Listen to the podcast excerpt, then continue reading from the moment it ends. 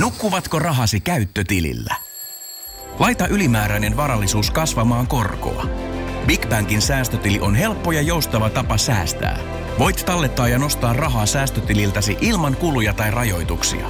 Tarjoamme nyt uusille Big Bankin asiakkaille säästötilin 3,90% korolla 3 kuukaudeksi. Tarjous on voimassa toukokuun ajan. Avaa säästötili osoitteessa bigbank.fi. Ja sit mennään Kaukosen laidalle. Nämä toteuttaa paremmin yhdessä kuin erikseen, ne on enemmän kuin osinsa summa. Niin se on mun mielestä no-brainer, pistä nämä yhteen, kertaa tiedät mitä sä saat. Juu, totta kai se on selvä, mutta edelleenkin silloinkin puuttuu sit vielä se kolmas kenttä, joka pitäisi olla tavallaan sen. Tämä on Kaukosen laidalla NHL-podcast, joten otetaan seuraavaksi Askiin ohjelman juontajat Veli Kaukonen ja Niko Oksanen. Aina kun lähtee sitten riimaamaan, mutta väliekö tuolla? Joo, hei, mitäs Oksanen? Miten menee? Joo, ihan hyvin. Peljästyin itse asiassa vähän itsekin, että YouTuben puolelta kuuli omaa äänen sellainen 5 sekunnin viiveellä, niin se oli vähän semmoinen karmea setti, että kaikki miljoonat fanit, ketä nyt kuuntelette tätä live-lähetystä tässä, niin ei tarvitse kysyä erikseen, että paljon viive sillä kun vanhassa chatissa, että se on 5 sekuntia. Että. Joo, mä omasta mielestäni laitoin tuosta systeemistä kyllä noin kaikki äänet pois, ettei mene mitään ulospäin, mutta en mä tiedä, näköjään sitten meni, kun pohdittiin, että miten me tehtiin edellinen lähetys, niin no jotenkin se tehtiin, ja sen mä kuulin sun puolelta, että se tuli läpi. Että. Joo. Pikku shokki, mutta hei, että sä muistit pistää vähän myöhässä tuon äänityksen, niin heti kun sä aloitit tuon puhumisen tuossa, niin mä rupesin miettimään, että hitto, otetaan toi mykistystä myös tuosta mikistä pois, että meillä oli kuitenkin tässä joku aika sitten, tehtiin jaksoa, ja kyllä mä taisin 20 sekuntia puhua ilman tuon mikki päällä. Mä Patreon-tilalle jaankin sen, että se oli ihan mielenkiintoinen setti kyllä. Mutta joo, hei, lauantai-iltaan mennään 3.12. tässä, ja tässä kyseisessä liveessä nyt olisi tarkoitus käydä sitten läpi Minnesota Wildin Anaheim Ducksin välistä todella eeppistä tulevaa primetime-ottelua. Ja, niin, mitä sä Niko haluat lähteä viemään tätä läpi nyt sitten? No lähdetään vaikka sillä tavalla viemään läpi, että puhutaan vaikka hetki joukkuetta alkukaudesta, että kuitenkin 1/4 kautta reilusti taitaa molemmilla olla takana ja jotain näkemyksiä joukkueiden menneestä kaudesta pystytään jakamaan, niin lähdetään sillä liikkeelle ja mennään vaikka tuolla Ducksilla, että niiden kausi nyt on mennyt sellainen kuin odotettiin ja niiden loppukausi tulee olemaan sellainen, mitä se on alkukauskin ollut, että heikko varmaan. Niin, tuleeko olemaan näinkään hyvä itse asiassa.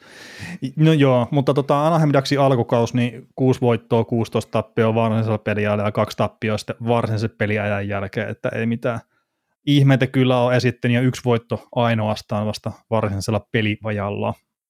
Joukkue on tehnyt 59 maalia, mikä on siellä 29 koko sarjassa, ja sitten päästänyt 101 maalia, mikä on kaikkein eniten koko sarjassa, niin siinä on tämmöinen ihan peruspurasu tähän joukkueeseen.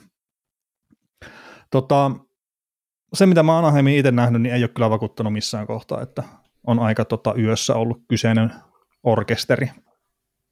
Tai, no joo, mä mietin, onko yössä oikein sanottu, mutta niin ei ollut hyvä, sanotaan näin. Joo, siis Ducksihan oli jonkinnäköisiä toivonpilkahduksia tuossa kauden alle kesällä, että pohdittiin sitä, että nuoria puolustajia ei tullut jengiin ja Drysdale pääsee nyt pelaamaan ja no hän loukkaantui hyvin nopeasti ja sitten tuli Ramström ja Frank Vatrano tukemaan sitä keskikaistaa ja näin, mutta mitä pidemmälle kausi on nyt lähtenyt meneen, niin siitä joukkueesta on tullut se ilmi, että se on kesken ja se on todella pahasti rakennusvaiheessa edelleen ja se on vähän hento ja keponen ja sitten näkyy vielä se, että mikä merkitys on kiekollisella puolustajalla jääkiekossa ja se, tai ei tarvitse olla edes kiekollinen puolustaja, vaan ihan sellainen, että osaa lasin kautta laittaa ulos, kun tuolla ei vähän oikeastaan ole niitäkään. Et se on aika keskeräinen joukkue, ja sitten se pelitapa, mitä Dallasikkin yrittää siihen ajaa, niin tuo joukkue on yksinkertaisesti liian huono siihen, että se sitten johtaa siihen, että sä voitat 25 pelistä 6 kappaletta, vai mitä niitä voittoja nyt oli pelejä. Mutta. Joo, tuolla oli kysymys, että onko veli kaivossa, eli kuulostaako mun ääni niin sun korva jotenkin erilaiselta kuin normaalisti?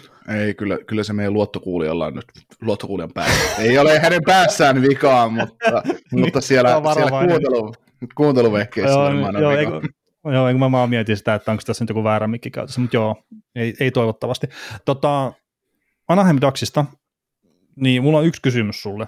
Ja tämä tuli tuosta, mä kuuntelin PDO-kästiä, missä käytiin Anaheim Ducksin kautta läpi. Suosittelen kaikkia kuuntelemaan sen kyseisen jakson, joten jos Anaheim Ducks sattuu kiinnostaa. Mutta siinä kysyttiin tämmöistä asiaa, että miten Anaheim sun mielestä pyrkii pelaamaan oman alueen puolustuspeliä? Eli pelaako ne miestä vastaan peliä vai pelaako ne aluepuolustusta? Niin kumminko sinä tulkitsisit tämän? Mun mielestä ne pelaa yliaggressiivasta mies vastaan miespuolustusta. Joo. Kun siinäkin oli just silleen, että niiden pitäisi pelata mies vastaan miespuolustamista, mutta että siellä ei luodata toisinsa, mikä sitten tekee sen, että siellä vähän ylipelataan niitä tilanteita, niin kuin sä sanoit. Ja sitähän se näyttääkin monesti kyllä. Mitä niin Anaheimia vastaan tehtyjä maaleja on katsonut, niin siellä kaksi pelaajaa menee kiekolliseen ja sitten sieltä jää takatolpalle kaveri auki ja sitten sieltä tulee niitä maaleja. Mutta joo, täällä YouTuben puolella on, että on kaikuvampi ääni ja kaikkea, mutta että mä en nyt valitettavasti osaa sanoa, että mistä tämä johtuu. Mutta niin katsellaan, että pystyykö tätä korjaamaan mitenkään. Joo, onko äijille tullut teinivuodet uudestaan, että kimemmällä äänellä menee läpi? Että. Niin, en tiedä. Mutta niin, Anaheimin puolustaminen, niin näet sä samalla tavalla sen sitten? No joo, se on se yksi iso ongelma Anaheimin pelissä, että varmasti siinä on jo viisasten kivi, että mitä he siinä haluaa toteuttaa ja viedä läpi, mutta se joukkue on yksinkertaisesti vaan huono, ne ei pysty toteuttamaan parhaalla mahdollisella tavalla sitä, ja sitten sä oot vähän myöhässä, sä yrität pelata mies vastaan mies, mutta sä oot vähän myöhässä tilanteesta, ja sitten se alkaa eskaloitumaan, niin sitten tulee paljon maalintekopaikkoja, ja sitten osoitellaan sormella maalivahtia, kun sä et ota mitäänkään. No joo, siis en mä nyt sano, että se kumpikaan maalivahtikaan välttämättä mitään erityisiä esittää, olkoonkin, että tuossa oli Gibsoni, pelasiko nyt Nashvilleä vastaavaa, ketään vastaan ne pelasi vähän aikaa sitten, niin se kyllä piti joukkueen pelissä mukana siinä. Mutta en mä tiedä, kun siis toi enemmän musta tuntuu siitä, että se on valmennuksellinen ongelma kuin mikään muu. Et siis joo, totta kai talentti ei ole riittävää ja kaikkea muuta, mutta että jos nyt esimerkiksi Hampus Lindholm lähti pois, Josh Manson lähti pois tuosta joukkueesta, niin ne näyttää kuitenkin sitten ihan oikeasti hyviltä puolustajilta jossain muualla, niin se enemmän kieli siitä, että Dallas Eakinsin systeemi, mitä se yrittää ajaa sisään, niin se ei vaan toimi, tai sitten se ei osaa sitä kommunikoida pelaajille sillä tavalla, kun se pitäisi. Niin, mutta eipä se Josh Mansonin ja Hampus Lindholmin kanssa viime kaudella miltään ihmeelliseltä se niiden puolustuspelaaminen näyttänyt. Niin, that's the point. Niin, se on se pointti. Että sieltä lähti ykkös- ja kakkospuolustaja pois. Yllätys, se joukkue on nyt huonompi kuin viime kaudella. Mutta ne molemmat näyttää paremmilta joukkueessa, kun ne pelaa, tai siis niillä on systeemi, minkä kanssa ne pystyy pelaamaan. Silleen selkeästi.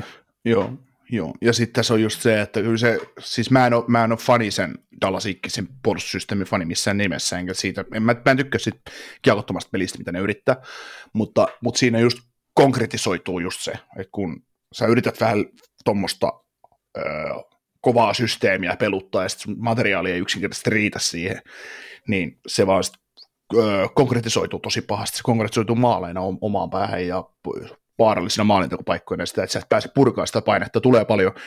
Sä sanoit jossain jaksossa, että näitä taisit vaan mulle sanoa sitä, että mikä on tietysti fakta, että kun nämä joutuu torjuun tai kohtaa yli plus 40 laukausta joka pelissä omaa maalia kohden, niin kun ne ei tule pelkistä suorista hyökkäyksestä ne vedot, vaan siitä, että se paine vaan jää rullaamaan omiin. Ja siitä on viime viikolta yksi hyvä esimerkki yhdestä matsista, että mikä joukkue osaa sitten käyttää sitä aika hyvin hyödykseen, että Anaheim ei oikein päässyt purkamaan sitä painetta.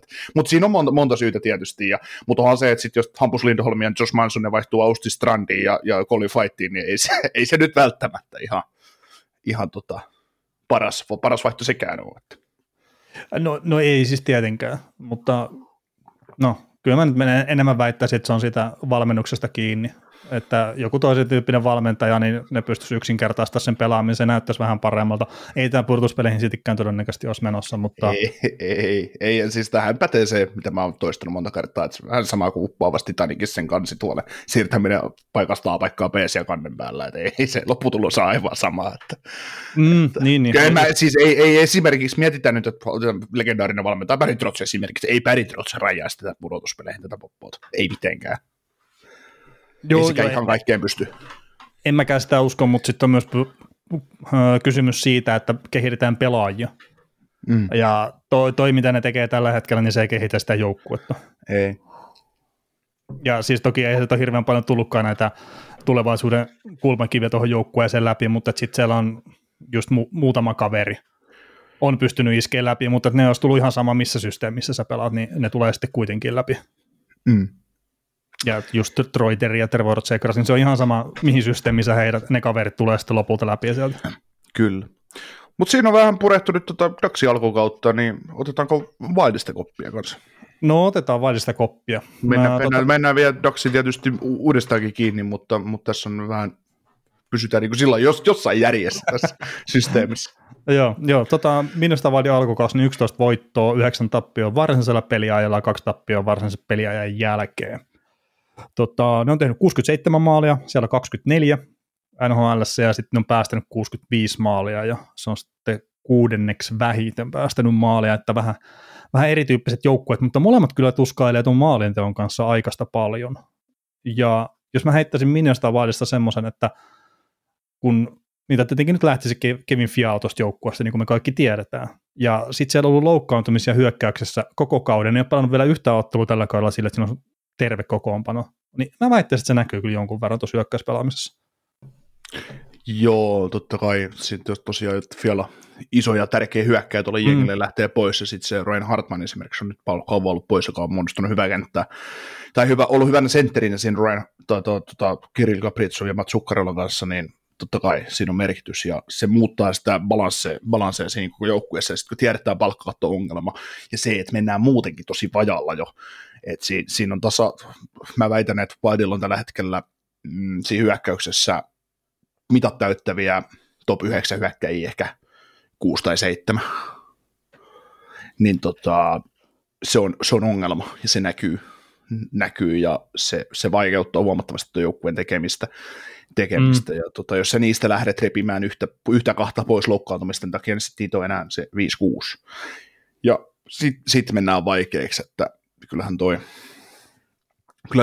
Wildin tilanne on sinällään aika paha, ja taas tässä nähdään se, että mulle itselleni Wildin alkuvuosi on tavallaan ollut pettymys, koska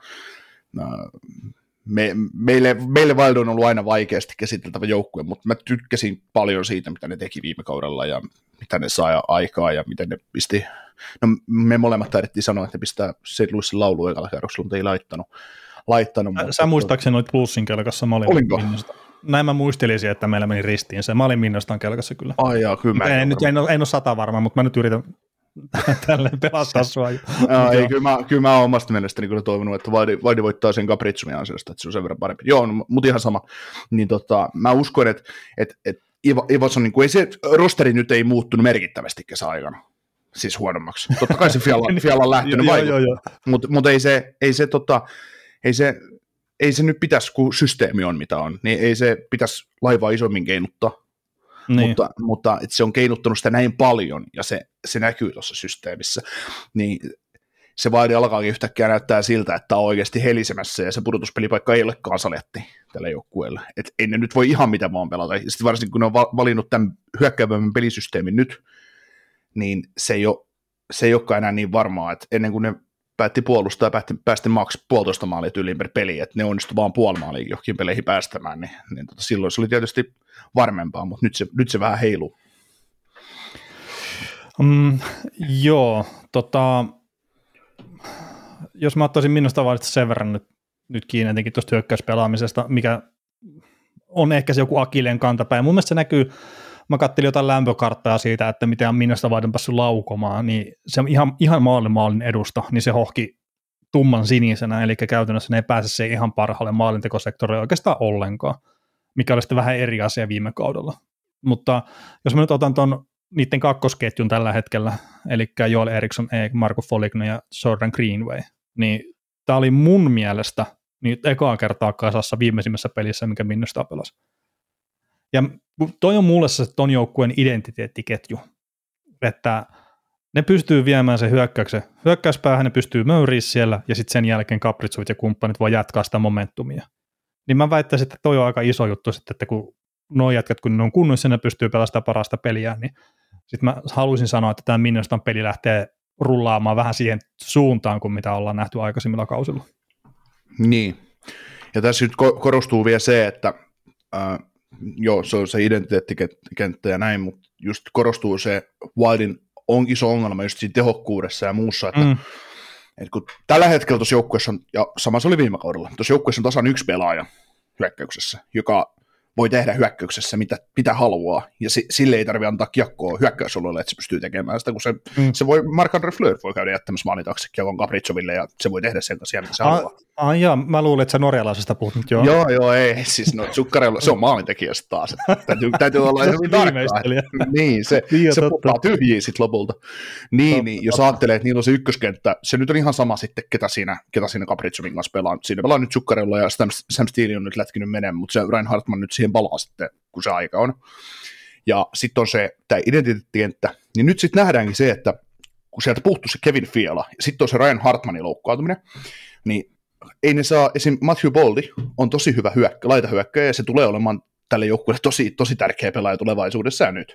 Mutta ne ei saa käytettyä sitä kaveria, kun sitten siinä pelaa, ketä siinä nyt sitten pelaakaan tällä hetkellä, nyt taas muista vain pelaajia. Henry Goodrow ja Nicolas Petan nyt tälleen viimeisimmäksi niin pelas, mutta siinä on vaiheutunut niitä pelaajia. Niin, kun viime kaudella siinä oli sitten se Frederick Goodrow kaikkien yllätykseksi, ja sitten oli se Kevin Fiala, niin siinä oli just se Ryan Hartmanin kaltainen jyrähyökkäjä, joka painaa vimmatusti kahteen suuntaan, ottaa sen puolustusrooliin, sitten se Matthew Boldy, Kevin Fiala, ne oli samalla aaltopituudella olevia pelaajia.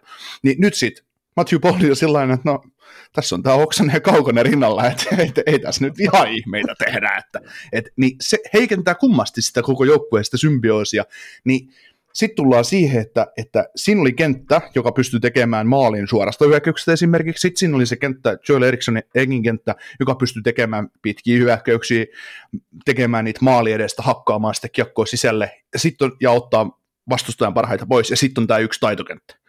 Niin sitten kun sä otat tuosta tavallaan, että se ykkönen toteuttaa edelleen, mutta sitten seuraava kenttä, mikä pitäisi toteuttaa, on se Erikssonenkin kenttä, ja kun se ei ole niiden vastuu. Että niiden vastuu on tehdä pisteitä sitten niinku tukevana roolina, mutta ei ne mitään kakkoskorin jätkiä kuitenkaan tuohon jengiin ole sit niinku tehokkuudessa. Niin, mutta just tosiaan, kun se ei ole ollut kasassa se ketju. Oikeastaan niin siis loukkaantumisten takia ei ole välttämättä voinut pitää, kun on ollut pakko levittää pelaajia sitten taas, että niin, ja sitten kun Jordan Greenway on pelannut 6 ottelua tällä kaudella. Niin. Ja sitten ainakin 1 tai 2 sitä peleistä, mitkä se pelasi, oli sillä, että Foligno oli sitten poissa peleistä.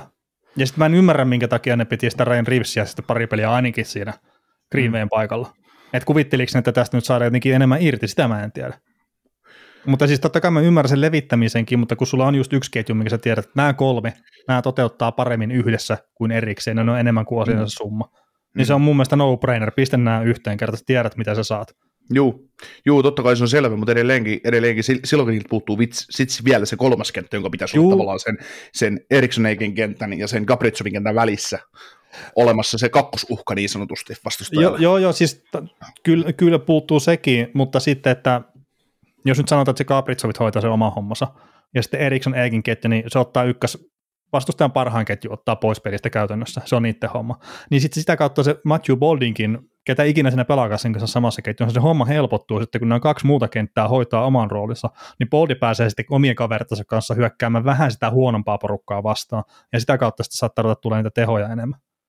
Kun tällä hetkellä sitä ei ole ollut koko kauden aikana vielä sitä tilannetta, että se on ollut niin terve tuo orkesteri, että Boldi olisi päässyt pelaamaan vähän ehkä sitä heikkotasoisempaa vastustajaa vastaan.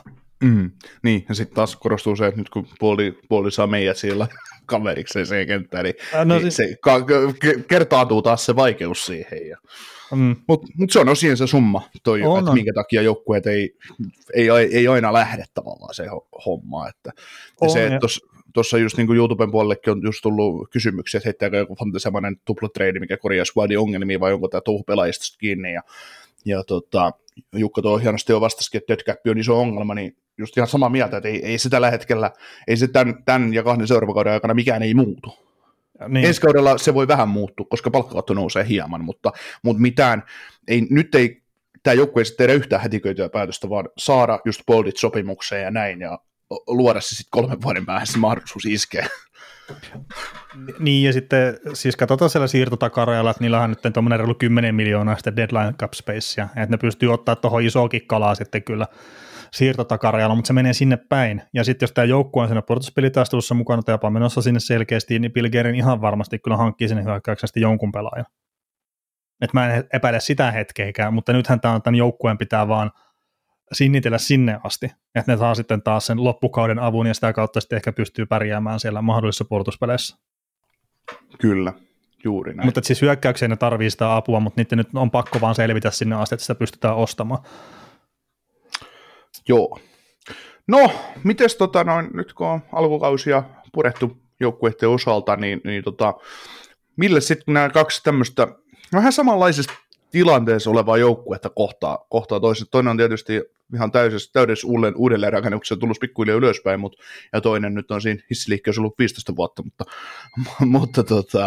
mitäs näiden väliseen match-upiin, niin milläs innolla sä lähdet tätä purkamaan? Millä innolla mä lähden purkamaan tätä? No varmaan se mittari on aika punaisella tällä hetkellä, että se niinku hakkaa rajoitita vasta se sun into, mutta. Niin, no kyllä siis me puhuttiin tuossa aikaisemmin, että Anaheim Ducksin puolustusalueen pelin ongelmista ja siitä, että sieltä hukkuu ehkä vähän ne kaverit ja sitten osittain sen yliinnokkuuden takia, että mennään tekemään sen toisenkin pelaajan hommia sitten siinä, että kun ei luoteta välttämättä siihen, että nämä pystyy sitten tekemään sen oman duuninsa, niin kyllä se jonkunnäköinen ensimmäinen match-up, mitä mä lähtisin sitä hakemaan, että kun minusta on ihan mun mielestä hyvä kulmapelijoukkue kautta päätypelijoukkue, niin miten ne pystyy sitä kautta sitten rakentamaan paikkoja ja miten se Anaheimin puolustus pysyy sitten mukana tuossa hommassa ylipäätään. Että jos jotain tämän tyyppistä match-upia sitten lähtee hakemaan. Joo, ja mutta sillä niin ylipäätään ottelua, että no tietysti match-upien kautta ottelupari luo, mutta onko minusta on tietysti iso suosikki tämän illan otteluun, ja tietysti varmaan toi alkuillan matsi St. Paulissakin, peli alkaa, mitä se alkaa paikallista aikaa kello 1 päivällä, niin se tietysti tasoittaa nyt varmasti vähän tilannetta, mutta kuin suuri yllätys sulle on, että jos aina pystyisi varsinaisella peliällä tämän ottelu voittaa ja ottaa kaiken toisen voittonsa tällä kaudella varsinaisella peliällä? No olisi tosi iso yllätys, jos tuossa katsoo, että meillä YouTuben puolella on ollut äänestys, että kumpiko voittaa illan peli, niin tällä hetkellä minusta vaadilla on 80% pinnoista. Ja Siellä on 30 ääntä nyt tullut, että kyllä mä niin aika lailla samoihin prosentteihin itsekin käännyt, että 1 kerran 5 ehkä pystyy Anaheimin voittamaan ton matsi suurin piirtein. No niin, ja joku kävi heti äänestää Anaheimia siellä. Oksani kävi uudestaan äänestää Anaheimia. Uudella tilillä. Niin, mutta että mä oon joskus sen teoriaan sitä katsonut, että miten kertoimet määritellään, mutta että jos mä heittäisin Anaheimille joku 4 kerran voittoa vedonlyönnissä. Niin suoraan voittoa. Niin sen en osaa sanoa, että onko se nyt liian iso, mutta että en siltikään löisi itse Anaheimin voittoa. Joo, kyllä 4 on liian pieni. Siis en vaan luota siihen, että mun mielestä just toi match-up, mistä mä puhuin, että miten Anaheim pystyy puolustamaan ja miten minusta pystyy pelaamaan sitten siellä hyökkäyspäässä, niin mä vaan pidän sitä niin isona erona kyllä siinä. Et toki maalivahtipeli ratkaisee aina paljon jääkiekkopelissä, jotenkin yksittäisessä jääkiekkopelissä, mutta en jotenkin kyllä jaksa uskoa Anaheim Ducksiin tässä. Joo. No mulla on ihan sama fiilis, mutta sillain, jos miettii, että kun me tehtiin ensimmäinen Saturday Night Live, lauantaina. No sehän meni ihan hemmetiltä. Niin me odotettiin tiukkaa vähentöä, ja mitä se päättyi 7-4 jompaa kumpaa suuntaan. Tai siis Rangers se voitti. Niin Rangers voitti sen, jos sille me arvottiin sitä, että pelaako se Miro Heiskanen siinä pelissä. Niin mä sanoin jotain Dallasille, jotain 4-1 tai jotakin. Sitten sä sanoit, että nyt tuli tietää, että Miro Heiskanen ei pelaa, niin vaikka. No niin, sitten Rangers voittaa 7-1. Mutta sinne myös se, että Dallasilla kävi se, että toi Otinger päätti hajota siinä kesken pelin, niin se muutti kanssa tilannetta hieman. Mutta toisaalta siinä tehtiin kyllä maaleja ovista ikkunoista. Mutta mitä jos ajatellaan maaleja, niin nähdäänkö tänään maaleja? Hakkaako Wildi Ducksista suolet pihalle? Niin, no tässähän kaksi maalinteon kanssa tuskailua joukkuetta vastakkain, että ei pidä varmaan odottaa sitten mitään maalijuhlia. Niin, mutta maalinteosta tuskailut joukkueet, niin kun Anaheim ei ole sellainen joukkue, joka nollaa yhtään ketään. Ei lähtökohtaisesti, ja tietenkin sitten Anaheimia vastaan hyvä tulla pelaamaan, jos sitten haluaa saada vähän tuskaa helpotusta. Niin, että jos Anaheim ylipelaa puolustusalueen ja keskialueen ja kaiken mahdollisen alueen, mitä kentällä voi pelata, niin kyllä siinä väkisinkin niitä maalintekopaikkoja tulee. Mä yllättyisin, jos Wildi jäisi alle 4,5 maalin tässä ottelussa. Mä yllätyn, jos Gabrielov ei tee 3 tehopistettä tähän peliin. Niin, taas tähän edelliseenkin 3. Joo, niin, Oilers se vasta, mutta se nyt oli ihan täysin selvä asia. Niin. Mutta 4,2 maalia tekee Wildi tähän peliin. No ei siis, kyllä mä uskon, että Wildi hakkaa sen 5 maalia tähän. Mm. Että siis siinä on vaan erilaatuiset joukkueet vastakkain, ja mä jotenkin haluan nähdä sitä, että se Minnesotan pelaaminen on pikkuhiljaa nyt menossa siihen suuntaan, mitä me odotettiin, että se on kauden alusta asti. Mutta vielä on tietenkin paljon Minnesotallakin, mitä nyt pitää saada parempaan suuntaan. Että ei toi nykyinen vielä ihan riitä sinne pudotuspeleihin, että niinkin eivät ole tällä hetkellä menossakaan sinne. Mm. Mutta mitäs noista match-upeista? Tietysti ne on aina mielenkiintoisia ja etenkin pudotuspeleissä niistä tullaan pelaamaan paljon, mutta nyt kun tämä on tavallaan pudotuspelit pienoiskoissa, että pelataan yksi ottelu ja joukkueet pelaavat todennäköisesti jotain muita joukkueita vastaan seuraavassa pelissä, jos lähdetään ajattelemaan, että se Kaprizov on nyt se iso juttu Wildilla, niin kuka Ducksilta menee ja ottaa Kaprizovit pois ja lyö rintataskuun, sillä Jordan Staal on tehnyt aika monelle jääkiekkoilijalle tässä sarjassa? Niin, toi onkin, kun ei se ole ketään semmoista. Saa nyt paljastaa, vaikka en näe Kaukosen näyttöä tällä hetkellä, niin se avasi juuri Elite Prospectin sivun ja kaivaa rosteria, että tämä aina aiemmassa pelaa. No ei, mutta siis ei tuossa ole semmoista, joka pistää nyt Kaprizovin rintataskuun. Herran Jumala, te koko sarjassa niitä semmoisia pelaajia. Mutta sitten Anaheimin ylipäätään, että näet sä nyt Segrasin kenttää uhraa siihen, että se yrittää pelata parhaita vastaan. Että sitten ne pelaa siellä puolustusalueella pääosan pelistä. Ei. Stromin kenttä, no se on ehkä se lähtökohtainen ykkönen siihen, mutta kun mun mielestä ne ei pärjää siinä roolissa. Tämä on vaan mun mielipide. No sitten on tietenkin tämä Samgarikki, Pavola Regenda ja sitten Jakob Silverberg, mikä on ollut aikaisemmin hyvä puolustava hyökkääjä, mutta sehän ei pysty enää luistelemaan. Niin siitä ei oikeastaan mitään hyötyä tuolle joukkueelle enää. Ja sitten on tietenkin Mason McTavishin johtama kenttä, mikä sitten on jotain ihan täysin väärin, että jos me pistetään Mason McTavish sitten varjostaa Minnesota ykkösketjua. Mutta jos ne kokee, että Dallasikki on taktinen ero ja tekee sen, että pistää sen McTavishin kentän siihen, että katsotaan kuin tässä käy ja sitten on 3:0 aikaerän jälkeen. No ei, tämä nyt ei toiminut tämä homma. Niin, no, siis mun mielestä taktinen ero se ei varmasti ole, mutta mutta nimenomaan taktisena nerona kokeilee. Että no niin, niin se taktisena nerona pistää Kevin Shattenkirk ja Nathan Bullion pelaamaan sitten Kaprizovia vastaan.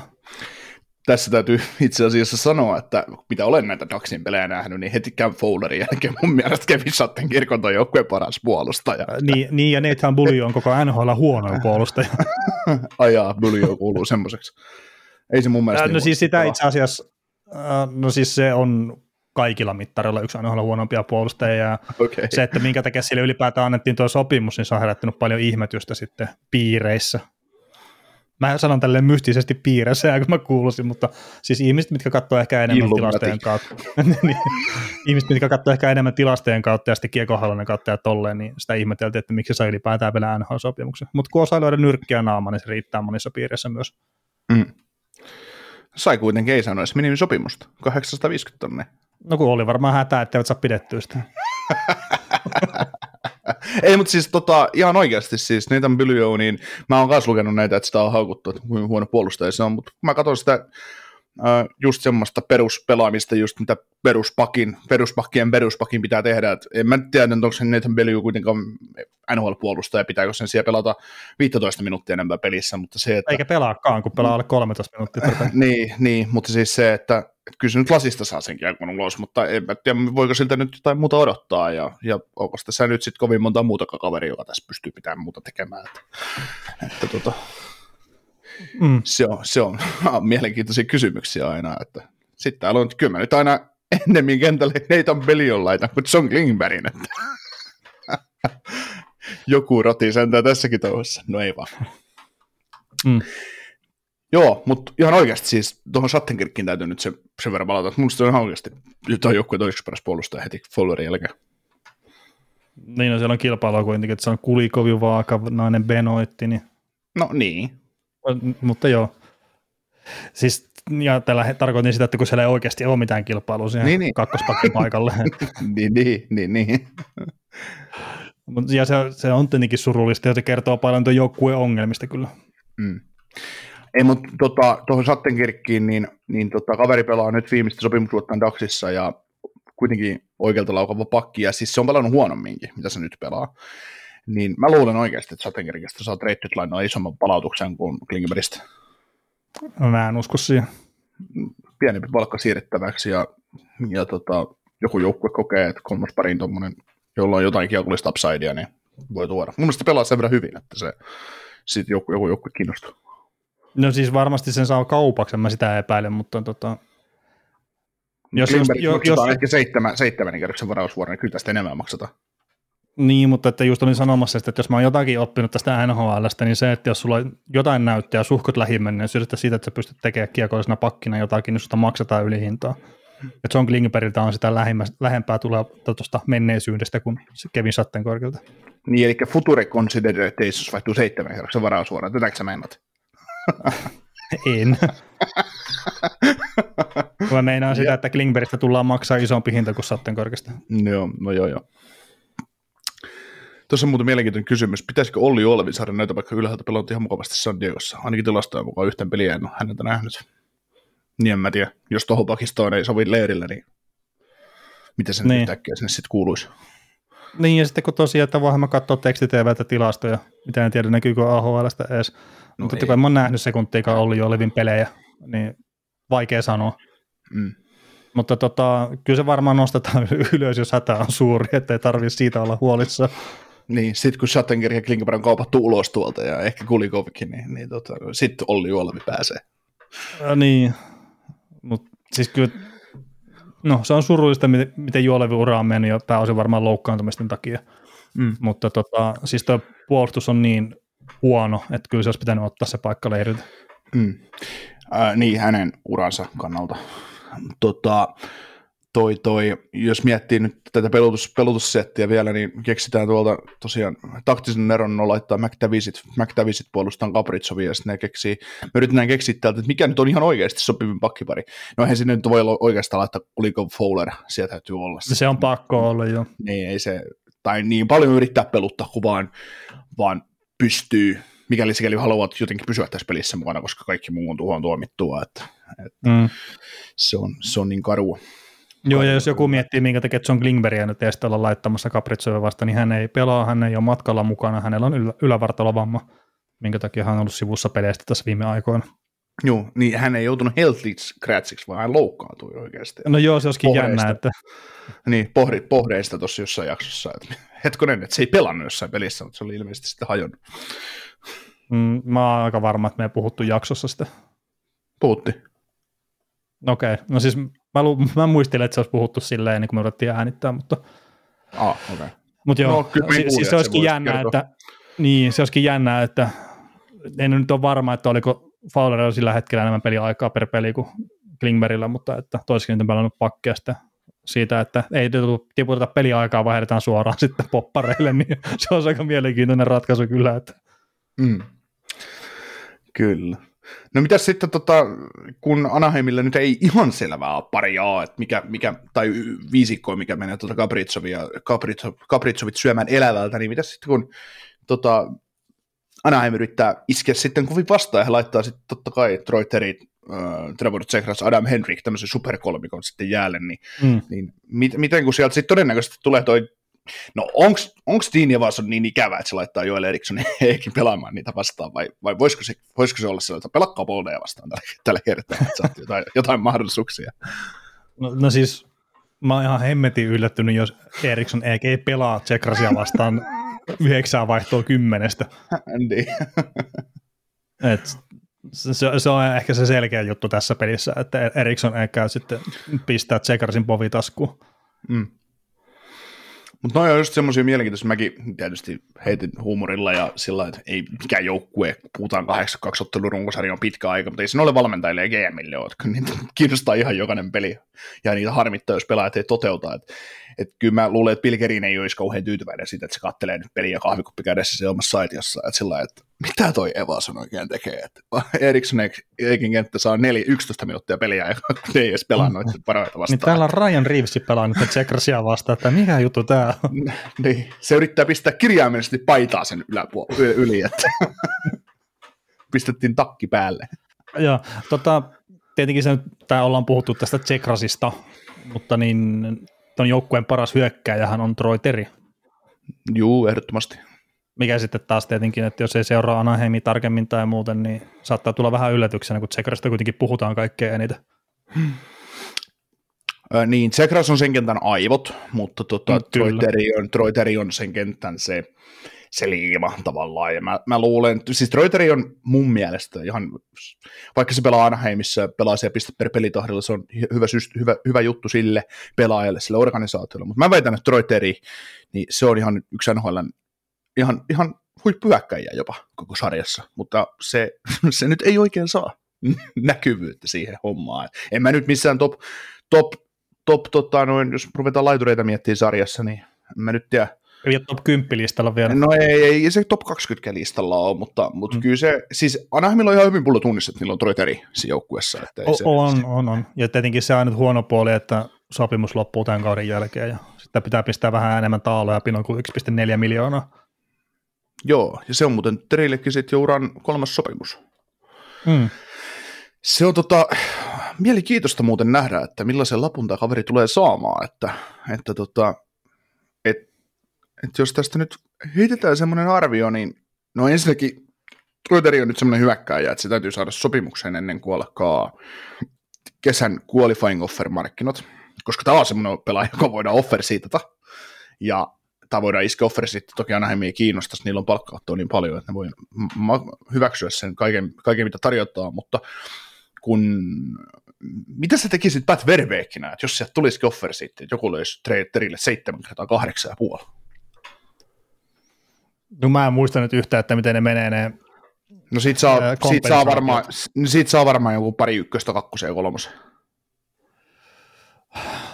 Mutta pointti on se, että et mätsäisikö sä sen 7 vuotta 8,5 miljoonan cap sopimuksen tällä hetkellä Troy Terrylle? Vai antaisitko mennä? Luopuisitko sä sun tähtihyökkäjästä, sun huippuhyökkäjästä, siksi että sä et ole valmis tekemään sille tuollaista lappua? No kun itse asiassa mä varmaan kyllä jopa mätsäisin sen. Mutta siis lähtökohta on se, että niiden pitää itse kyllä olla niin fiksu, että ne tarjoaa sen sopimuksen, mikä ikinä se onkaan, ne tarjoaa sen ekana. Ja että ne ei lähde nyt sitten mitään liian alhaista tarjosta antamaan, ettei sitten mene sukset ristiin. Mm. Niin kuin esimerkiksi Sonny Kuurelle kävi ilmeisesti Calgary Flamesin kanssa, että tarjotaan 4 miljoonaa ja sitten ihmetellään, kun kaveri lähtee menemään. Niin sulla on kuitenkin kiva koti täällä ja täällä on talvisin kylmää, että 8 × 4 miljoonaa on varmaan sulle ihan sopiva palkka, millä sä tulet toimeen. En. No niin, tämä 4 miljoonaa oli vaan heitto, mutta siitä se Kurran vanhemmat oli vaan sanonut, että kun ei sitten ennen viime kesää ruvettu tarjoamaan semmoista ihan oikeita summia, niin oli mennyt tunteisiin sitten, että Kadini muuntaja, ja siis samassa niin kuin muutenkin, että sen takia musta ei tulisi hyvää GM, että mä aina venytän penniä liikaa, mutta just Terinkin kohdalla niin 8 miljoonaa maksaa sen silmiä räpäyttämättä, se on niin hyvä pelaaja, se teki melkein 40 maalia viime kaudella, se pystyy ihan samaan tälläkin kaudella, että sillä on kestänyt vähän pitemmän aikaa päästä sinuiksi ton sarjan kanssa, mutta nyt se on mun mielestä sinut sen kanssa, että mitä se pystyy tekemään tuossa. Ja siis se on todella hyvä pelaaja ja se on tällä hetkellä parempi kuin Tsegras. Se saa taas tarkoita sitä, etteikö Tsegras tulevaisuudessa menee ohi ja McTaviskin ehkäpä toivon mukaan. Ja sitten kun nämä tapahtuu, niin sitä Anaheim on taas paljon paremmassa menestysikkunassa tai menestysmahdollisuudessa. Niin, sit mä just tässä mun tää Tsegras niin Terin sivu auki ja tää lukee, että hänellä on 10. syyskuuta 97 syntynyt, niin ensi syksynä kaveri täyttää sitten 26 vuotta ja sitten sillä on lätkästä 8x8 sopimus pöytään ja sitten sä oot sillä lailla, kun keskustellaan. Se on 34 sitten, kun se tiedää 34-vuotiaana kuitenkin se 8 miljoonaa kausi. Että olikohan tämä nyt sitten ihan fiksu? Ei se on fiksua, mutta siis pakko ne on antaa ne rahat, ja kaikki muutkin tekee. Ja joo, ei siis tämä nyt oli vaan. Ja siis vituus lähinnä, se on se huono juttu siinä. Joo, mutta siis kun mä luulen, että Teri jää tuohon kaupungillaan 6x6. No sekin voi olla, ja se olisi ryöstö. Niin, ja siis kun vaikka pelaaja on tehnyt kovia tehoja, mutta tässä mietitään, mitä muut pelaajat on sarjassa saanut tällä hetkellä. Robertson teki ihan kevyen läpuun, toki vaan 4 vuotta, ja se oli uran toinen sopimus. Tämä on 3. sopimus. Hintsistä puhutaan lisää tietysti maanantai-jaksossa, mutta hän teki oikein alelaarilapuun. Tietysti verotus on Kaliforniassa kovempaa ja näin, mutta sitten taas kun ei ole menestyvä joukkue, niin se näyttäisi tosi oudolta, että sitten joukkue, joka on tullut ylöspäin, niin sitten tekee niitä tähtihyökkäisiä 8x12 sillä, että tai 8x10 tai 8x9, tuntuisi tosi niin kuin oudolta tavallaan, että pidetään, mä luulen, että Teri tulee tekemään halvemman sopimuksen, mitä sen realistinen arvo on, koska sitä pelataan siihen muuhun joukkueeseen enemmän. No siis sekin voi olla. Joo. No mikä Teristä tällä yksittäisenä pelaajan nyt puhuttu, niin mikä sua Terissä pistää silmään, että miksi se on sun mielestä tuo joukkueen paras pelaaja ja mikä siinä tekee vaikutuksia sulle? Ja jos tarvitsisi jotain historiasta ottaa pelaajia, mihin se vertaisi sitten, niin kuka se olisi? Niin, mä en historiasta oikein tiedä, että tuleeko ainakaan heti mieleen semmoista, mutta siis sehän on ihan huipputaitava pelaaja. Että 1 vastaan 1 tai sitten jos on läpiajoja tai rankkikisossa ihan äärettömän hyvä, että niistä se on, mutta että nythän se on löytänyt sen itseluottamuksen, että se tosiaan uskaltaa haastaa niitä pelaajia ja sillä on yllättävän hyvä laukaus sitten myös. Mutta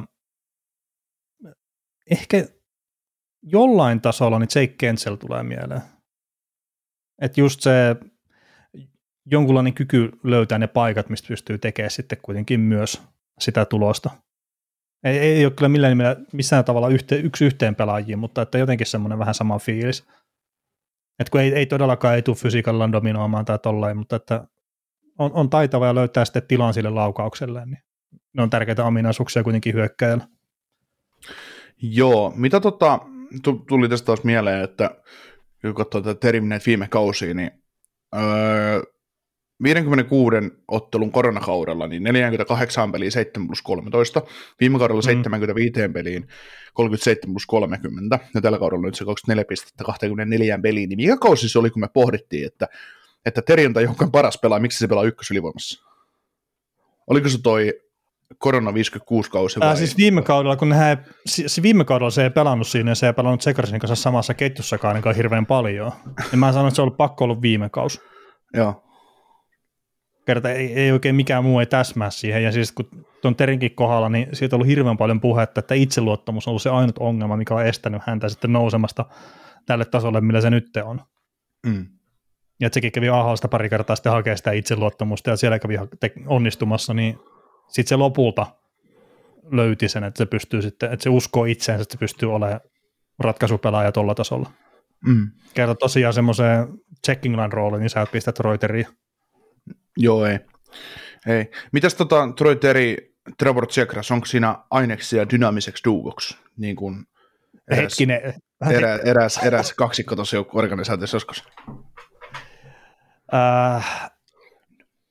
No kyllä ja ei. Et tietenkin toi Karjaselänen, niin tai miksei vaikka Ketsaf-Perikin, niin ne on niin isot saappaat kyllä, että aika paljon saa tapahtua, että Terry ja sitten Tsegras niihin saappaisiin pystyy hyppäämään. No mitä tarvitsisi tapahtua?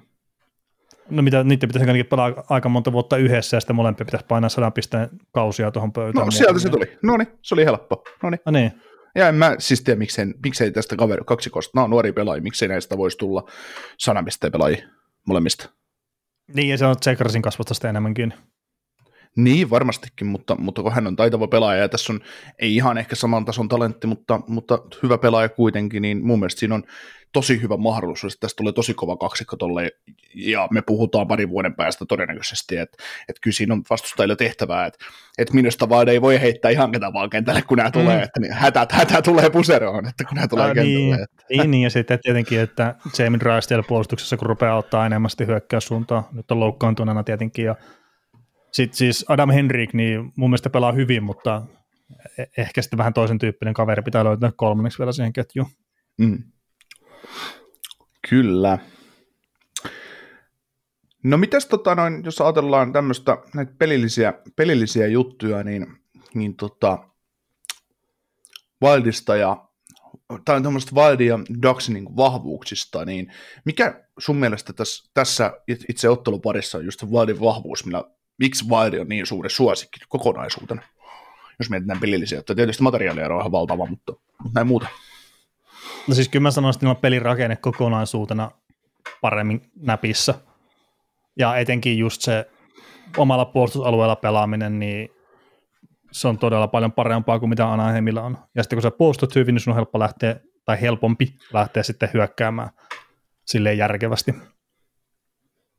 Joo, siis Wildissakin on just sellaisia puolia. Mun mielestä Wildissa on paljon samaa, mitä Edmonton Oilersissa. Me ollaan siitä Oilersin pelitavasta jossain vaiheessa puhuttu. Ja sanoin tuossa aikaisemmin lähetyksessä, että kun Gabritsovanta joku on ollut pelaaja, joka pystyy hakemaan omasta päästä kiekon ja tekemään sen kanssa mitä vaan. Muu joukkue on vähän siinä, että se on se pelitava norja, että yritetään pitää kiekkoa. Tässä on just...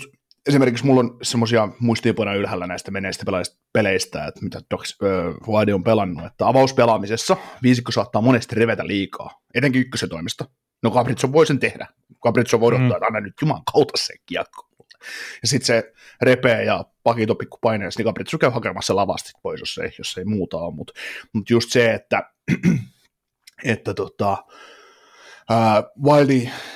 Valdi pyrkii pelaamaan paljon just kiekolla ja se, että ne hakee just pitkää avausta, yrittää pelata aina avauksen jälkeen, pakki avaa laittaa, laituri pelaa keskelle, mutta ne ei myöskään pelkkää heittää poikkisyöttöjä.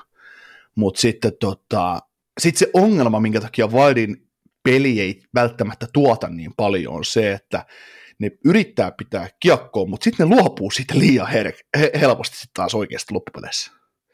Eli tavallaan, että siinä ei ole muuta kuin se ykköskenttä, joka pystyy viemään kiekon alueelle ja tekemään peliä. Ja kaikki muut joutuu hakemaan ehkä riistoa enemmän, mikäli on organisoitu viisikko vastassa.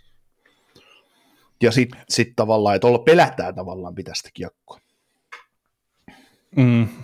Mutta ehkä siinäkin just ne loukkaantumiset, että kun se on ollut niin repaleista se tekeminen ja noin. Mutta nythän ei ole sitä ongelmaa, että niillä olisi organisoitunut viisikko vastassa.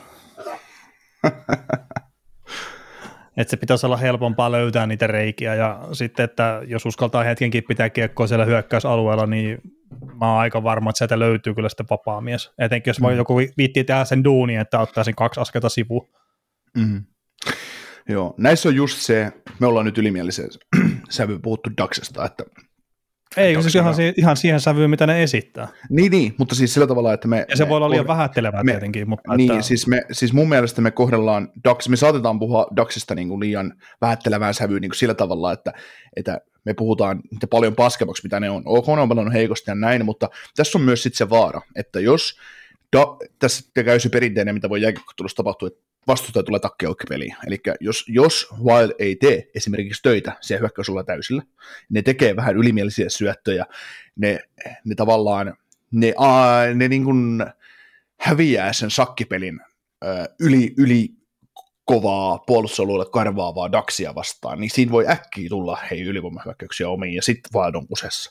Sitten, jos Ducks pystyy esimerkiksi avauseräs pari tämmöistä riistoa omalla alueella, ottaa oma alueen sinisellä katkoon kaverin hyökkäykseen ja painaa vaikka 0-2, niin sitten tulee taas Wildille tiukka ehto. Mutta siis Ducksilla, kun Wildille ei kyllä mitään varaa lähteä tähän matsiin takki auki, En nyt tarkoita sitä, että tämä vastus on niin hirveän kova, mutta sitten seuraavana päivänä tulee vastaan Dallas Stars, sen jälkeen sitten Calgary Flames ja Edmonton Oilers ja Vancouver Canucks ja taas Edmontoniin, ja sitten on Detroit ja sitten tulee vähän helpompi matsi Chicagoa vastaan. Niin nyt jos ne lähtee tämä, mistä nyt on pakko ottaa 2 pistettä, jos ne meinaa taistella pudotuspelipaikasta, niin sitten tulee aika persemäinen tuo vieraskiertue Dallas, Calgary, Edmonton, Vancouver. Niin, se on ihan se, että hauskaa, kun pelaatte sitä Daxia vastaan vähän takkia auki, ja takkia auki, otat päähän ja otat päähäsi, ja sitten seuraavan päivän tulee Dallas, joka asuu sun lopuksi sulle pihalle, niin. Ei kiva, mutta siis, ei kiva.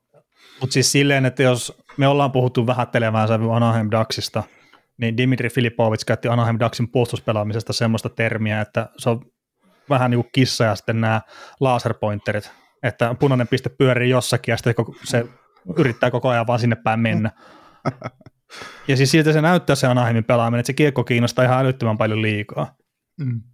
Ja sitten joukkueen oma GM:kin on puhunut silleen, että kun ei vaan luodata siihen, että mitä ne toiset tekee. Että kun pitäisi luottaa siihen, että kun sä annat sen tehtävän, että nyt käyt iskemässä 4 vessaan, käyt pistämässä ne vessapaperit, niin sitten siellä ei perkele joku kuule sitten perässä eikä kääntää ne vessapaperit oikeinpäin omasta mielestään. Mm-hmm. Että se on se ongelma tällä hetkellä Anaheim Ducksin puolustuspelaamisessa. Hyökkääminen on mun mielestä jopa ihan suhkot hyvääkin, vaikka ne ei saakaan hirveän paljon aikaa. Mutta siis hyökkääminen oli jopa yllättävän raikastakin jossakin peleissä, mitä mä oon kattonut. Ja siellä on sitä taitoa siinä ykköskentässä, mutta sen jälkeen se on sitten vähän hiljaisempaa kyllä. Mm. Tuohon Daxin, käännetään taas toistepäin tämä, että miten Daxin kiekollinen pelaaminen taas kääntyy, tai viisikopelaaminen Wildia vastaan, niin just mitä tulee tähän hyökkäämiseen, niin Daxia yrittää pelata tosi suoraviivasta pelaamista, että tämähän on ihan 2 eri maan joukkuetta tavallaan myös vastakkain, mikä on hieno nähdä, että ei ole 2 samanlaista konetta niin kuin Kärpät ja Tappara esimerkiksi tässä liigassa, että ryhmittäydytään ja sitten hakataan päätä seinään trappiin. Mä oon lukenut semmoisia tekstejä tässä, mikä se kaikki joukkueet pelaa samaa tavalla. Niin SM-liigassa, ja jotkut on sanonut, että NHL:ssäkin kaikki pelaa samalla tavalla, että ei ole mitään viisikkoa, mutta no tässä on hyvä peli katsoa, että toisella ei ole viisikko pelaamista, toisella viisikko pelaaminen, ja jotkut sanoi itse asiassa tästä Colorado Columbus-peleistä, ketkä oli paikan päälle, että tämä NHL on kyllä tyhmä sarja, että kun toisella ei ole kyllä mitään rakennetta pelissä, ja toisella on, niin no, niin. Joo, mutta tosiaan Daxista niin tosi suoravasti kiekkoa, ja mä väitän, että tällä joukkueella olisi mahdollisuus luoda enemmän. Tavallaan, tai niin kuin sillä tavalla, tämä hyökkääminen helpottuisi, jos sentterit maltaisi hakea vähän alempaa. Et monta kertaa tälläkin se viisikko repee siinä vaiheessa, kun pitäisi pistää kiekkoa liikenteeseen, ja sitten kun katsotaan sitä pakistoa, yhtään nyt nimiä vähättelemättä, niin kyllä se vaikeaksi menee, jos Dimitri Kulikov joutuu paineen alta tulemaan jalalla pois. Että kun se ei ole vaan se juttu. Eikä mennään nytkään Fowleriin, niin Fowler on ainut tuossa pakki tuossa joukkueessa, joka sen pystyy tekemään. Klingberg puuttuu nyt, niin tällä hetkellä näistä pelaavista pakeista ja Fowlerillekaan se ei ole se juttu. Niin just se, että etäisyys hyökkääjään avauspelaamisessa pysyisi lyhyenä, sitten sä pystyt luomaan jotain ja sä pystyt tekemään vaikkakin suoraviivaisen, niin ainakin jonkinnäköisen viisikkohyökkäyksen, että se joutuisi hyökkäämään alivoimalla, koska Daxilla tuli just se ongelma näissä peleissä, mitä on nähnyt niin Starsia kuin St. Louisia ja muuta vastaan, niin no, hyvä hyökätä, kun siellä on just hyökkäyksen kärjessä Sam Garrick ja Pavel Regenda painaa 2 ja sitten siinä odottaa esimerkiksi St. Louisista, niin siellä on sitten Ryan O'Reilly ja Vladimir Tarasenko ja Colton Bareikko ja Justin Falk tyyliin odottamassa, no yrittäkää, koittakaa tulla läpi, ettei tule läpi siitä. Niin se on aika ongelmallista, ja sitten vielä se hyökkäyksen kärki, että kun se on kuitenkin vähän vihreä, niin se on vaikeaa. Tuo on mielenkiintoinen, kun sen mä muistan silloin Anaheim Ducksista, kun Dallas Eakins tuli joukkueen valmentajaksi, niin se pyrki tuomaan semmoista pelitapaa siihen, että annetaan näitä lyhyitä syöttejä siellä omalla alueella, ja jos pyritään siihen kiekohallintaan ja kaikkea muuta. Mutta nehän hävisi niitä kaksinkamppailuita sitten ihan solkenaan siellä omalla alueella. Hmm. Että kun annettiin, en mä tiedä, vääränlaisia syöttejä tai muuta, mutta kun vastustaja luki sitten sen avauspelaamisen pois siitä, niin sieltä tuli aika monta maalia kyllä sitten omiin myös just sillä tavalla, että pyrittiin pelaamaan vähän sitä pikkunättiä omalla alueella ja sitten, että oho, käytiinkin viemässä karkkilavasta ja nyt Gibsoni kaivelee sitä maalista, että Et se, silleen mielenkiintoinen, että jos kautta kun on tosiaan muuttanut sitä niin selkeästi, että pyritäänkin sitten lähteekin nopeasti sieltä alueelta pois ja sekään hitto onnistu. Mm. Joo, mä muistan Daxilta semmoisiakin pelejä viimeiseltä parilta kaudelta, että joku puolustaja on ollut jonkun kanssa omissa ja sitten siinä on sentteri tullut hakemaan siihen Babysteen kaaren ja sinisen väliin, niin sitten se Daxin pakki on lähtenyt hakemaan syöttöä siihen, vaikka vastustajan kiekoton pelaaja on tullut karvaamaan siihen väliin, niin se on syöttänyt suoraan sen hyökkäin lapaa, vastustajan lapaaseen, ja toinen on käynyt maaliin eteenpäin nuo ranteet lukkuun ja kiekoreppuun. Miksi sä oot orja tuolle pelitavalle? Mm. Miksi sun täytyy, siis tämmöistä tapahtuu jääkiekossa, ei nyt pelkästään Daxi-ongelma, vaan joskus nähdään niitä, että valmentaja on sanonut, että avaat siihen, niin sit sitä avataan sitä peliä siihen, ja sitten se maksaa isusti. Niin siis mun mielestä pelitavahan pitäisi olla semmoinen juttu, että se on jotkut tietyt perusperiaatteet, mitä noudatetaan, mutta että sitten siinä on se vapaus kuitenkin lukea, mitä siellä kentällä tapahtuu. Ja sitten sen kautta tehdään ne, esimerkiksi syötät vai nostat sä jalaa tai mitä tahansa se onkaan. Että mun mielestä se pitäisi mennä silleen, mutta että sitten taas ilmeisesti tämä nykyinen pelaajasukupolvi, ainakin mitä Martin Saint-Louisin kommentteja on ymmärtänyt, niin on vähän sitten semmoista, että jos ei mennä raiteella ja syödetä, tehdään niitä sovittuja kuvioita koko ajan, niin sitten ei välttämättä sitä tarpeellista taitoa lukea sitä peliä ja oppii niistä tilanteista ja sitä kautta saada semmoista oikeita flowta sitten pelaamiseen. Niin, siis on hyvä, että noudatetaan sovittua systeemiä tavallaan, mitä haetaan, mutta täytyy olla myös, ja siihen pystyy vaan taitavat pelaajat, Gabritsovit ja Tsekrasit ja Terit, jotka pystyy poikkeamaan sitä tekemään, ajattelemaan aivoillaan, että ok, että siis nyt on se tila. Niin siis mä oon eri mieltä tuosta kertaa. Siis monia asioita on pystyt oppimaan, ja mä oon aika varma, että sä pystyt myös jääkiekko-nimisessä pelissä, ne pystyt oppimaan pelin lukemista, kunhan sitä vaan joku sulle opettaa. Kertaa mä oon sitä ikäluokkaa, ja mä väitän, että säkin oot niinku sitä ikäluokkaa, että me ollaan kuultu sitä, että maalin tekeminen, että sä joko osaat sen tai sä et osaa sitä. No ja mä en tuolla 800-luvulta kotosi, tai syntynä. No siis 90-luvulla puhuttiin silleen, että sä oot maalin tekijä, jos osaat tehdä maaleja, tai sä et osaa tehdä maaleja. Mutta niin, jos sä et osaa tehdä maaleja... No anteeksi, en ole minäkään. Niin, joo. Niin, mutta sitä ei pysty opettamaan. Ja siis mitä tehdään tänä päivänä? Joka ikinen hyökkäjä opettelee maalin tekemistä. Ja ainahan se tehdään maaleja enemmän kuin koskaan. Toki siinä on edelleenkin, että siellä on parempia maalintekijöitä ja siellä on huonompia maalintekijöitä.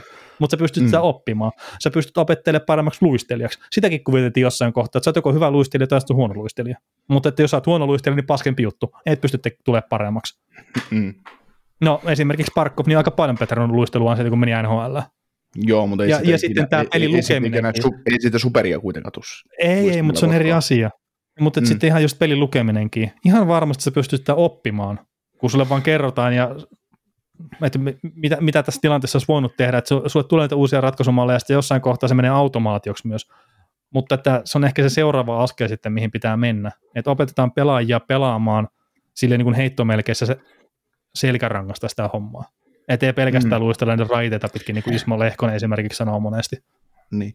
Siis peliluku ja sit se vaihtoehtojen antaminen pelitilanteessa, niin ne on vähän taas sillä tavalla erilaisia asioita, että miten niitä mielletään, tai mä miellän ne eri lailla, että ok, että pakille kun pakki saa kiekon alhaalla, tai hyökkääjä sentteri saa keskelle kiekon keskialueella vauhtia, niin sillä voidaan sanoa, että ok, että älä hakkaa päätä seinään, että älä yritä mennä eteenpäin, jos sulla on syöttöpaikka vaikka oikealle tai vasemmalle, loogisesti, sä voit syöttää, tai sä voit heittää päätön, tai harhauttaa, tai jotain muuta vastaavaa, mutta sitä just, että miten mä näen sen tietynlaisen peliluvun, mikä tulee siitä, minkä oppii vaan pelaamalla ja mikä on synnynnäinen ja se tavallaan elät sen peliluvun kanssa on se, että sä osaat antaa syötön semmoiseen paikkaan, mihin pelaaja on jo menossa ja mitä välttämättä kukaan muu kentällä ei edes tiedä mitä sä oot tekemässä seuraavaksi, mutta sitten se vaan niin kuin Matti Haakman on sanonut joskus näin, että jos ei se syöttö tule lapaan, niin se ei ole sulle. Tiedätkö? Et niin tämmöisiä asioita, että niin oliko se Esa Tikkanen, oliko se silleen jotenkin, että se oli just tätä ekaa pelää liigassa tai jotakin. Mä en muista, oliko se hakkiin liittyvä tai muuta, mutta että se oli vaan sillä, että miksi sä edes haet multa syöttöä, että sä tiedät, että sä et ole se kokeneen kaveri tässä ketjussa, niin hae sitä toista syöttöä, et elä hae sitä ensimmäistä syöttöä. Mutta siis joo, niin kuin tätä, että että pelaaja voidaan opettaa, että on muutakin vaihtoehtoa kuin lyödä lasista ulos tavallaan. Että semmoista vaihtoehtoratkaisua, ja sekin on tavallaan pelilukua, mutta sitten sellaista juttua, että mitä esim. Conor McDavidilla on, tai mitä pelilukua Alexander Barkovilla on. Mä oon Barkovista puhunut joskus, että keskialueella on saattanut olla häröpallokiekko, ja sitä ei niin kuin löydetä ratkaisua, että kuka se joku nyt ottaa. Sitten tulee 16, se on siinä. Se on lavassa, sitten ottaa kiekko haltuun ja pistää se eteenpäin, ja pelitilanne on auki. Se tulee tekemään ratkaisu, mihin muuten kentällä pystyy. Niin ne on semmoisia taitoja, mitkä vaan on, että miten se pelaaja luokitellaan pelin tekijäksi, pelin lukijaksi, semmoiseksi, joka handlaa sen pelin rakentamisen, pelilukutaito on niin ylitsepääsemätön, ja se näkee tavallaan ruohonvihreänä, kun muu tekee se harmaana. Että. Niin, mutta se on taas sitten just, että oot sä eliittitasolla siinä, vai oot sä sitten jollain muulla tasolla. Niin, siis on just, mä en tällä hetkellä vaan, mä en suostu uskomaan sitä, etteikö jääkiekossa tai missä tahansa muussakin lajissa ei ole semmoisia taitoja, missä sä pystyy harjaantumaan paremmaksi. Joo, totta kai, mutta sitten just se, että siinäkin on ero, että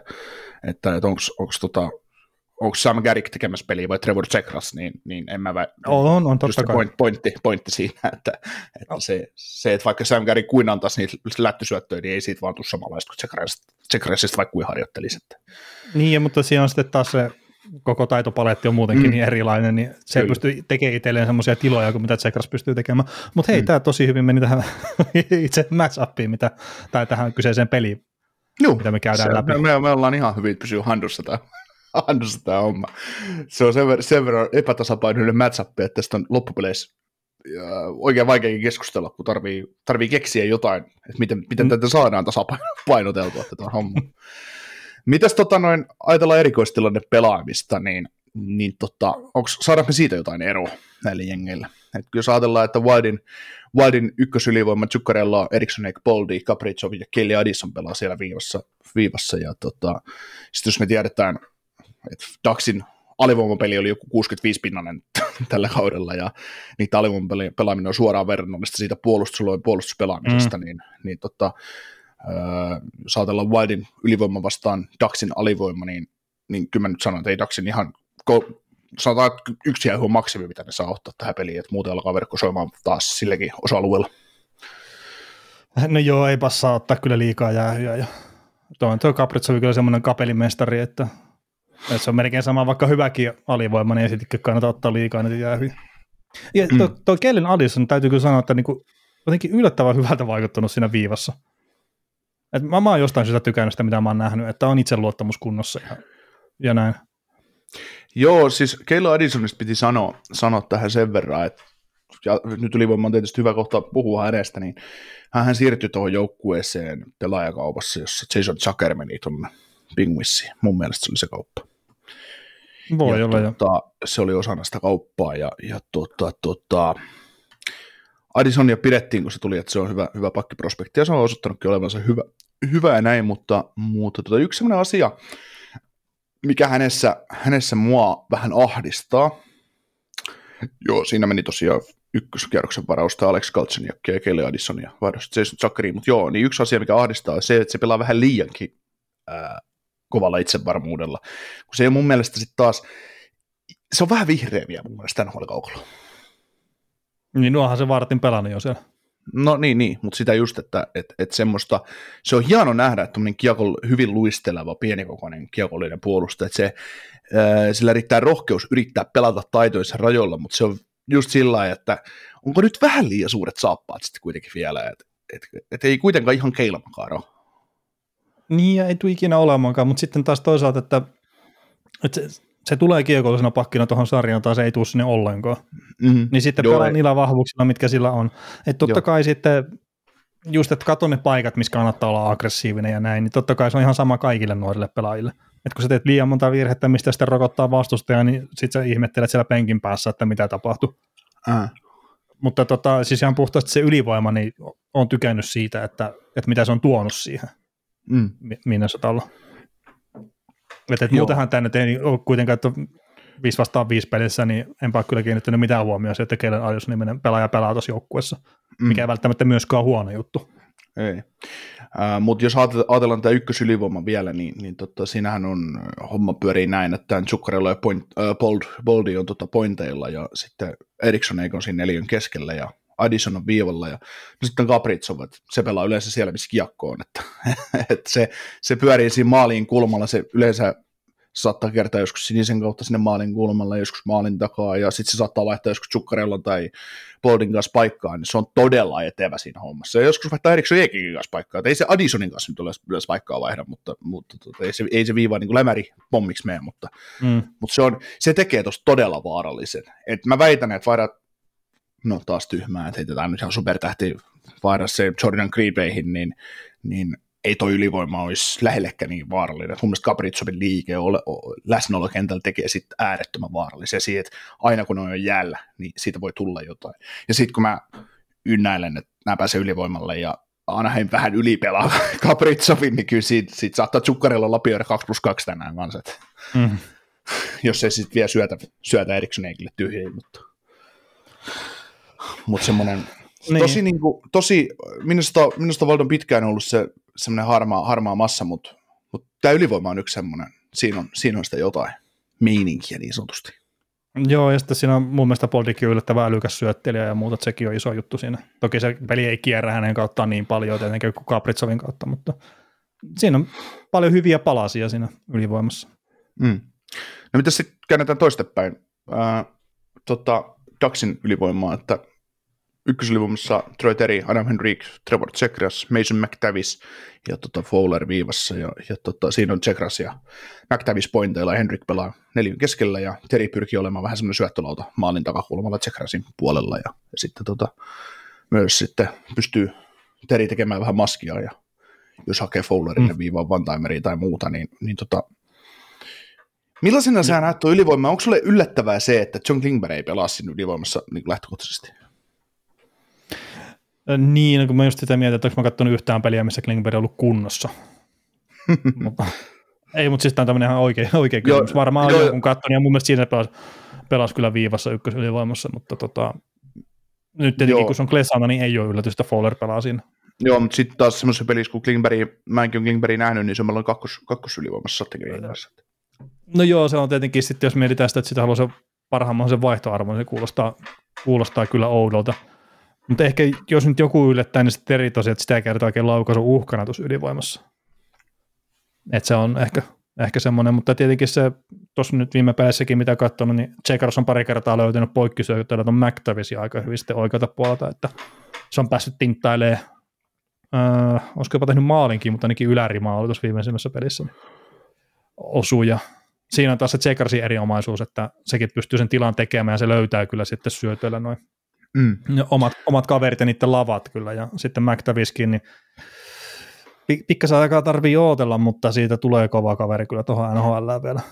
Voi olla ensi kaudella jo ihan pätevä pelaaja, ja sitten vailuaja yksin tietää, jos ne lyvää ton kaikki kolme omenaa samaan koriin, niin siinä voi toi ykköskenttä olla aika vaarallinen kyllä. Joo, toki McTavish on pelannut just sentterin paikalla. Niin no se voi ihan mennä sentteriksi siihen, että... Niin, no joo, se voisi toimia paremmin. Mä en jotenkin tiedä, että miksi se Tsekras yrittää pelottaa keskellä. Kun sitten kuitenkin Henrik ottaa aloituksia monesti esimerkiksi. Ja mun mielestä se ehkä pelaa enemmän myös puolustavaa roolia siinä ketjussa, kyllä kun Terri tai Tsekrasi, mutta Tsekras esimerkiksi pidetään heittomerkissä keskusyökkeinä. Joo, se on muuten mielenkiintoinen silloin, kun Tsekras tuli sarjaa tai oli tulossa, ja me puhuttiin tästä Tsekrasista jotain, ja sitten mä mietin sitä, kun sä puhuit, että se tuli sentterinä sarjaan, mä sanoin, että eikö se nyt ole umpilaiturinta kaveria? Ja nyt sitten, kun se pelaa sentterinä, niin ihmetellään, että miksi sitä pelotetaan sentterinä näin. Ja kun puhuttiin vaan, että kuka on tulevaisuuden Ducksin se ykkössentteri, niin sitten sä vaan heitit, että eikö Tsekras ole siihen aika hyvä vaihtoehto. Niin, no mutta siinäkin on just, että ajan kanssa kyllä pystyy nousemaan isompaan rooliin, mutta just tuo ylivoima, niin sehän ei ole tällä kaudella ihan älyttömän kovasti kyllä ainakaan toiminut. Ei. Mutta kyllä ne on ne ylivoimat, aina ne on suoraan verrannollista sit siitä vastaan viispelistäkin, että ei sellaista taikasavaa olekaan, että sä hinkkaat 20 peliä putkeen tyyliin, teet 2 maalia vastaan viispelissä ja ylivoiman 30 pinnaa, että No, mä voin heittää yhden joukkueen. No, pidä se Boston nyt ihan omassa katsassa. Ei mä nyt mitään Bostonia, kun mä otan tuon Edmontonia. Että, ihan täysin sysipaskaa 5 vastaan 5 pelaamista.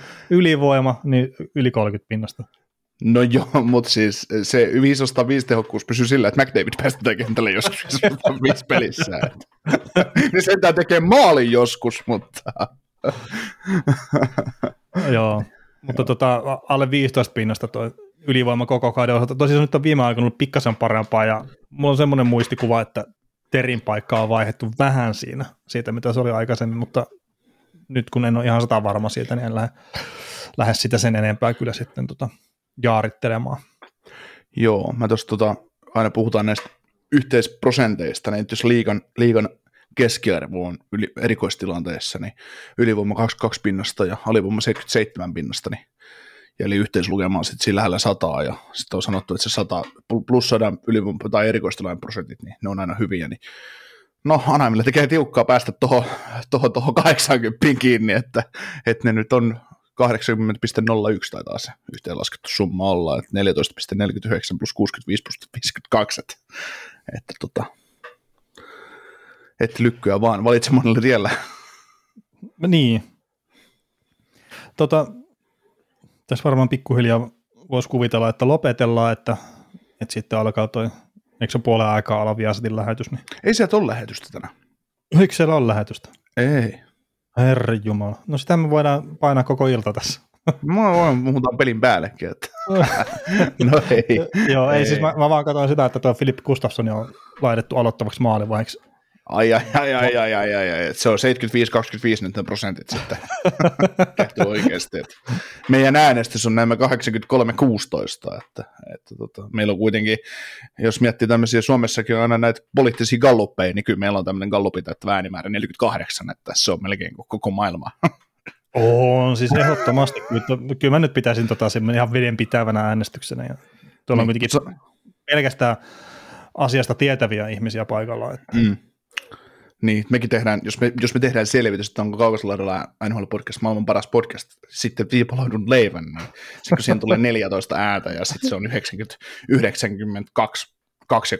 niin joo, että uskokaa nyt hyvät ihmiset, että joo. Joe Rogan rupeaa promoomaan meitä. Niin. Joo, mutta tosiaan kattelin tätä Anaheimin ylivoimaa alkukauden osalta, niin ekat 15 peliä, niin 9,7%. Se on jonkinnäköinen taito. Et mieti, kun ammatiksessa pelaavat, eikä osaa saakeli ylivoimalla maalia tehdä, niin se on ihan käsittämätöntä. Joo, mutta sitten viimeiset 9 peliä 21 pinnasta, että on se pikkasen tosiaan lähtenyt paranee siitä. Toki 28 kertaa ollut ylivoimalla, niin onko siinä sitten tarpeeksi dataa, mutta että tosiaan en nyt pidä ihan yllättyä, jos ne tekee ylivoimamaalin tässä Minnesotaa vastaan, sikäli kun ne pääsee ylivoimalle. Niin, jos tulee jossain sellainen vaihe, että näitä tarvitsee rikkoa. Niin. Vahinkokamppi. Niin, että Vaili joutuu rikkomaan Daxia jossain vaiheessa. Mutta ehkä se on just sitten, että Tsekrasi astuu jonkun lavan päälle ja kaatuu sitten siitä. Niin. Ja käsi pystyy. Jaha, annetaan sääli kakkonen. Joo. Mutta maanantaina jaksot jatketaan taas perusjaksoilla ja kiitos, että tässäkin oli ihmisiä mukana kuuntelemassa tätä höpinää ja viettämässä lauantai-iltaa meidän kanssa. Ja muistakaa kuunnella jaksoja ja nauttia NHL-nimisestä sarjasta. Heitetäänkö me vielä ihan loppuun, että millä numerolla tämä menee nyt sitten kummallekin joukkueelle? Joo, totta kai. No jos mä sanon, että Minnesota hoitaa tämän 5-1.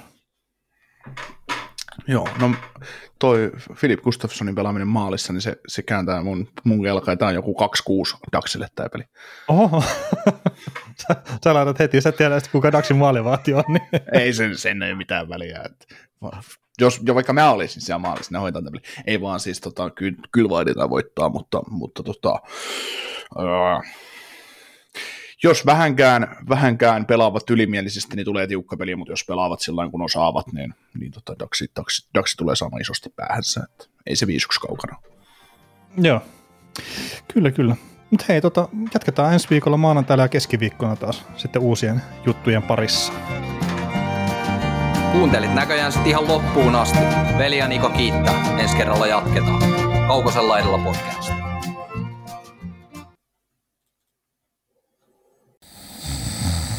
Nukkuvatko rahasi käyttötilillä? Laita ylimääräinen varallisuus kasvamaan korkoa. Big Bankin säästötili on helppo ja joustava tapa säästää. Voit tallettaa ja nostaa rahaa säästötililtäsi ilman kuluja tai rajoituksia. Tarjoamme nyt uusille Big Bankin asiakkaille säästötilin 3,90% korolla 3 kuukaudeksi. Tarjous on voimassa toukokuun ajan. Avaa säästötili osoitteessa bigbank.fi. Yksi pieni juttu keikkuu Ikean myyntitilastojen kärjessä vuodesta toiseen. Se on Ikeaa parhaimmillaan, sillä se antaa tilaisuuden nauttia hyvästä designista edullisesti. Pyörykkä! Tervetuloa viettämään pyörykkäperjantaita. Silloin Ikea-familyn jäsenet saavat kaikki 8 pyörykän annokset puoleen hintaan. Ikea, kotona käy kaikki. Pyörykkäperjantai!